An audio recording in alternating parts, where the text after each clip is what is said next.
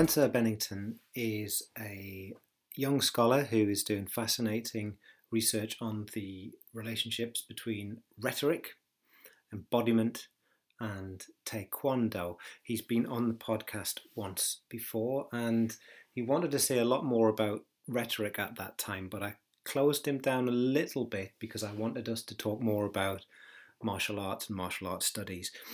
He gave a conference paper recently which was about the relationship between rhetoric and taekwondo, and he has rather generously uh, given that to me and allowed me to share it with you now. So instead of the usual interview format, I'm going to hand over now to Spencer Bennington and his presentation on the relationships between Taekwondo and rhetoric.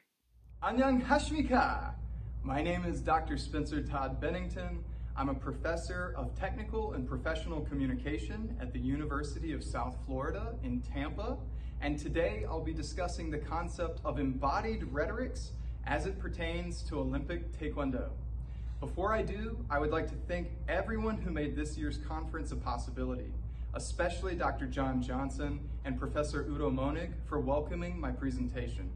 I am delighted and excited by this opportunity to share my scholarship with a wider audience, particularly one that is so interested in the academic study of Taekwondo. So thank you very much. I only began a serious critical inquiry into the history and philosophy of Taekwondo a few years ago as part of my dissertation research. During this time, I encountered a wide variety of scholarship from folks like Udo Moenig, Paul Bowman, and others who all seemed to agree that it was important to investigate the ways in which we talk about Taekwondo. In fact, Paul has raised that very question at this conference. How exactly should we talk about Taekwondo? And what are the consequences for doing so? As a scholar whose disciplinary home is in writing studies and rhetoric, I'm very much interested in how discourse affects practice. I'm thankful for Moenig's 2015 historical analysis of the ways in which Taekwondo was transformed from Korean karate into an international Olympic combat sport, largely by the persuasive discourse of the state. And I'm fascinated by the ways in which scholars like Gillis 2016 connect this discourse to underlying political tensions. I believe the ways we choose to talk about Taekwondo gives our martial art meaning, but I believe the ways in which we perform Taekwondo conveys meaning as well. In fact, I'd go so far as to say that individual techniques contain or embody arguments. Martial arts spokespeople and media, like movies or training manuals, certainly make explicit, persuasive arguments about martiality, fighting styles, and origin stories. But what about the techniques themselves? Can a roundhouse kick itself be rhetorical? I certainly believe so. As Ben Spatz reminds us, technique is simply, quote, knowledge that structures practice. As we all know, however, knowledge is very rarely stable or agreed upon, even in small disciplinary communities. Part of the reason we're gathered for this conference is to share research in order to create or transform our collective knowledge of Taekwondo. The art itself is divided into various organizations which all prioritize, propagate, and or dismiss various bits of technical knowledge, thus structuring their practice of Taekwondo slightly differently. If knowledge is contested to the point that practice differs from one disciplinary community to the next, even slightly, then the techniques themselves become argumentative. So let me return to my original question from a moment ago. Can a roundhouse kick be rhetorical? To answer, let's consider two very different types of roundhouse kick. The first is a method that my original master referred to as a whip kick. He called it this because the practitioner was to imagine their hip as the handle of a whip, and their foot as the tail end. We were taught to drive our hip forward and leave our leg relaxed, focusing instead on pivoting our support foot fully and pushing our shoulder through the target. This roundhouse kick was designed purely for brute force power. The inherent argument at the time was that you could only score reliably by registering a quote, trembling shock, so every technique must be executed with absolute power. The second roundhouse kick is one executed from the front leg, often from a pre chambered position. This kick derives its power and speed more from the quadricep and hamstring, as the practitioner is usually hopping forward from a position where the hip has already rotated. The inherent argument in this technique is that speed and accuracy are the utmost concern for a sparring competition, now that electronic scoring and graduated scoring for head kicks has become commonplace. Simply put, these two roundhouse kicks represent implicit arguments about what Taekwondo represents and the metrics used to determine superior athletes. These are simply two versions of the technique that make implicit arguments about the usefulness of speed and or power in competition. Consider the totally vertical roundhouse kick of high-level Poomsae competitors, or perhaps the acrobatic 540 roundhouse of Taekwondo demonstration experts. These techniques make totally different arguments about the art and how it should be performed. The idea that a physical athletic technique or system of practice can have a reciprocal and recursive relationship with rhetorical theory or argument is not my own. Deborah Hawhee's 2004 book Bodily Arts provides a detailed account of the ways in which rhetoric was embodied through athletic and martial practice during the age of the first Olympics in ancient Greece.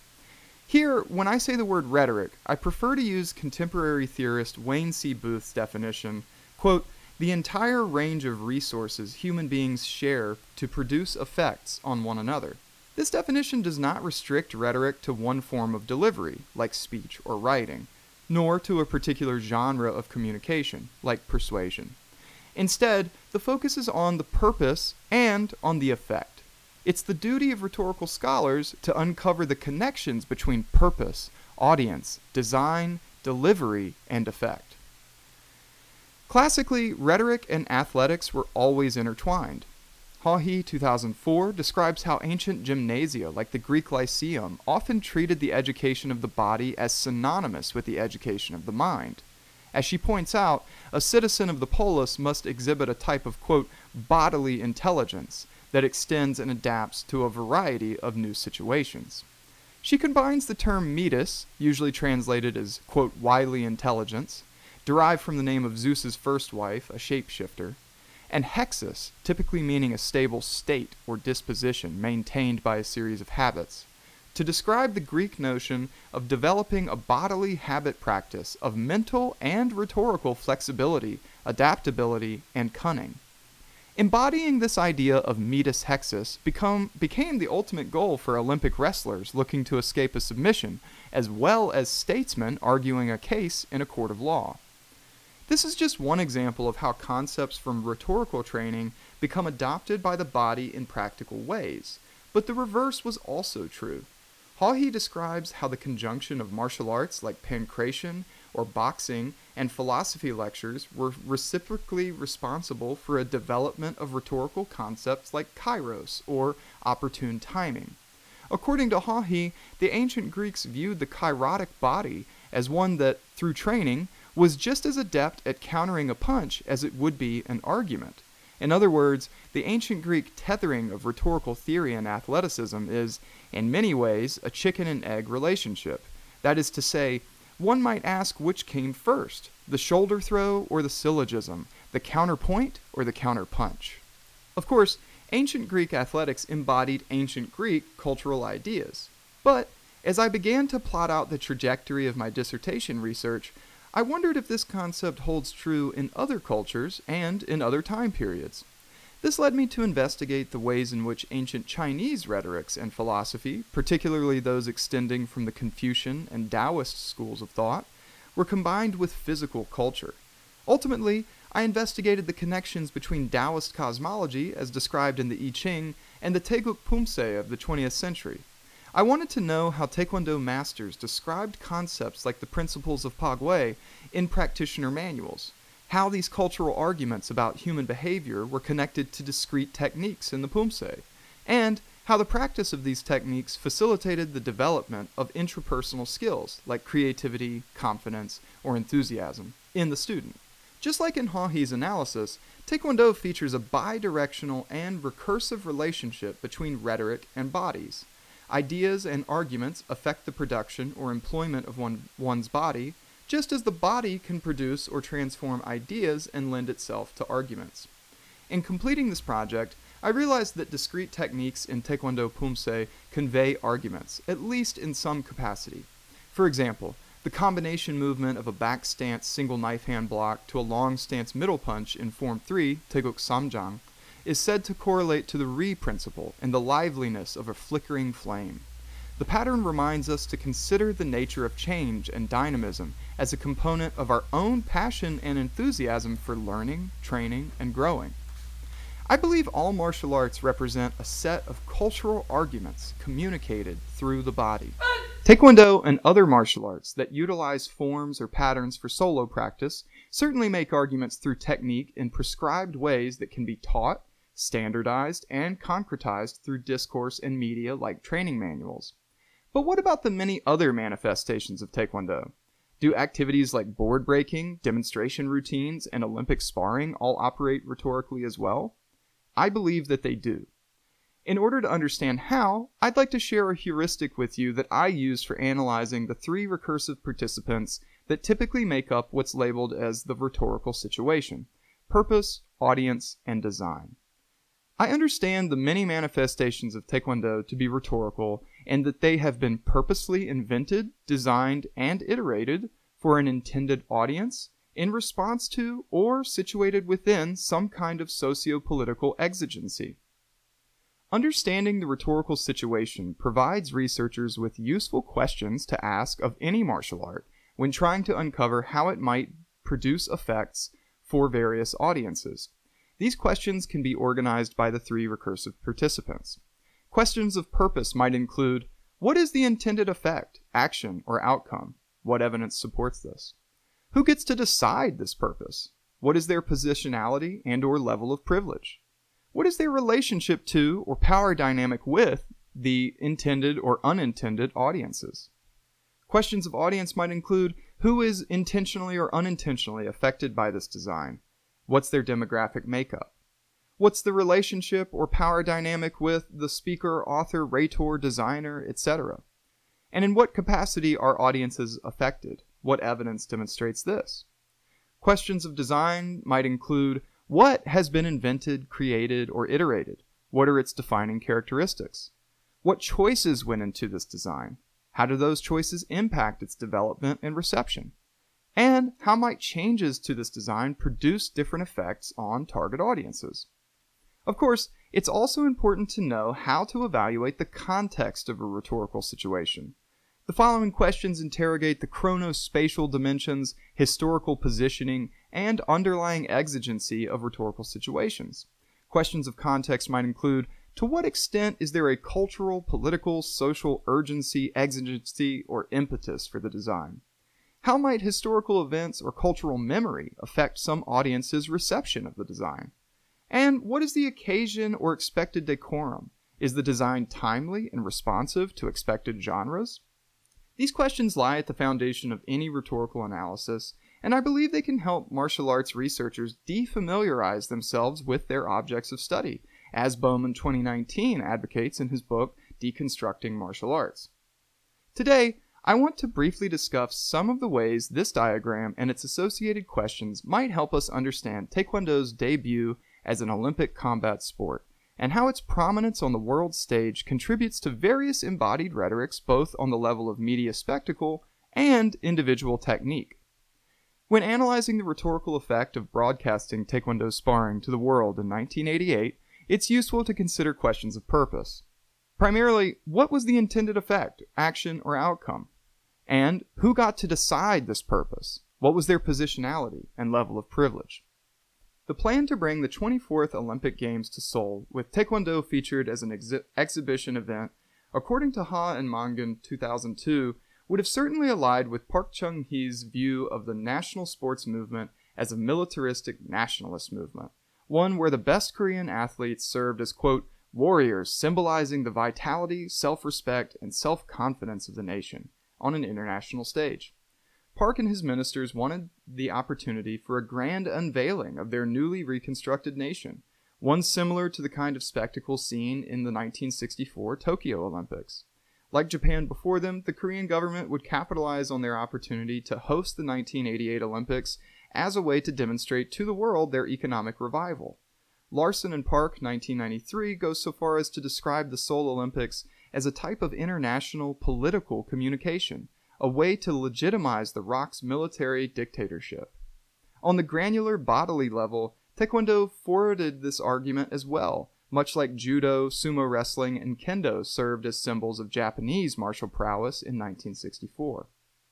Next, I asked questions of design regarding Taekwondo sparring. Some of these include what exactly has been invented, created, or iterated, and what are its defining characteristics?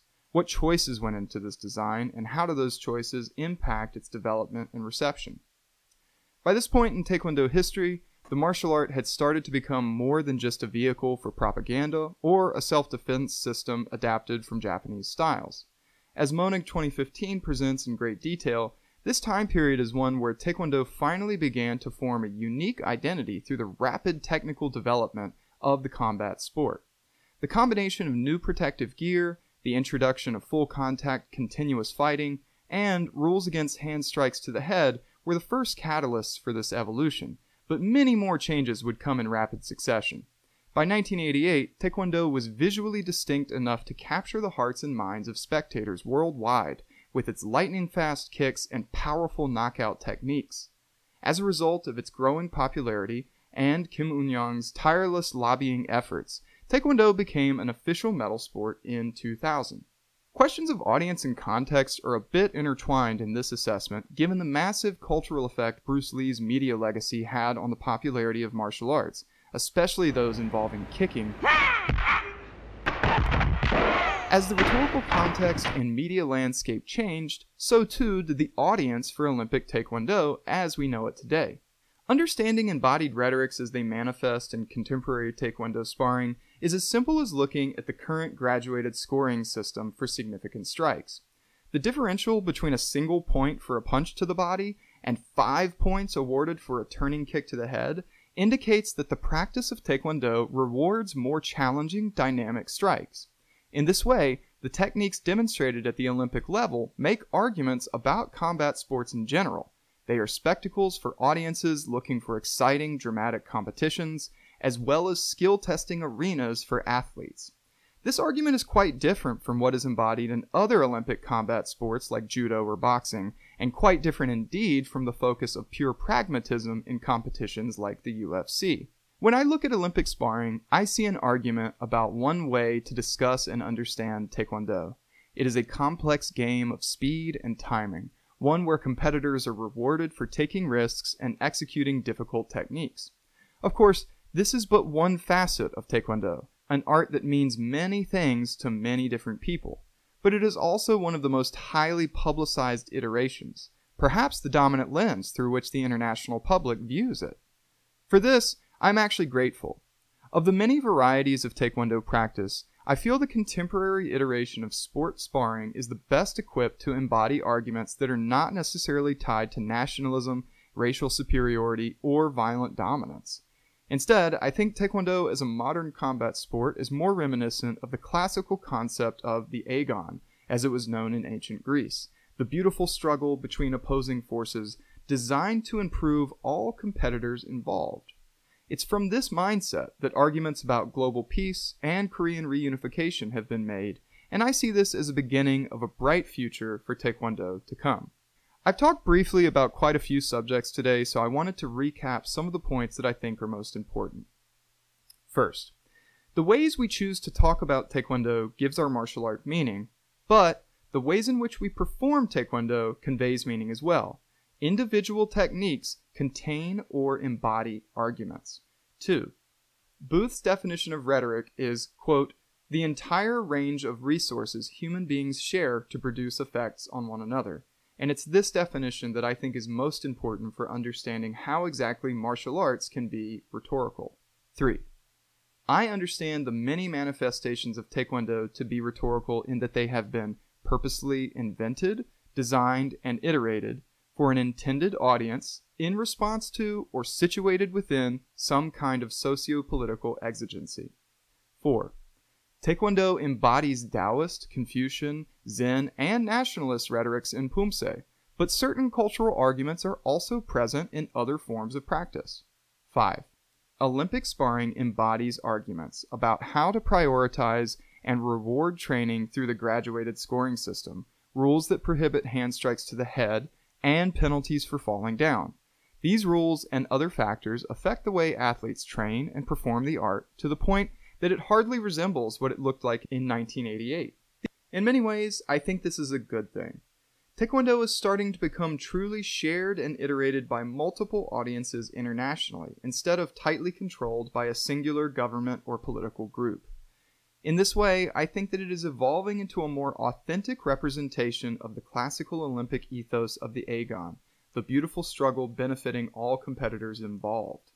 This transformation lends itself to new diplomatic opportunities related to peace and reunification more so than previous iterations. I look forward to discussing these ideas with you further as our conference approaches. Thank you so much for your attention. Kamsahamnida!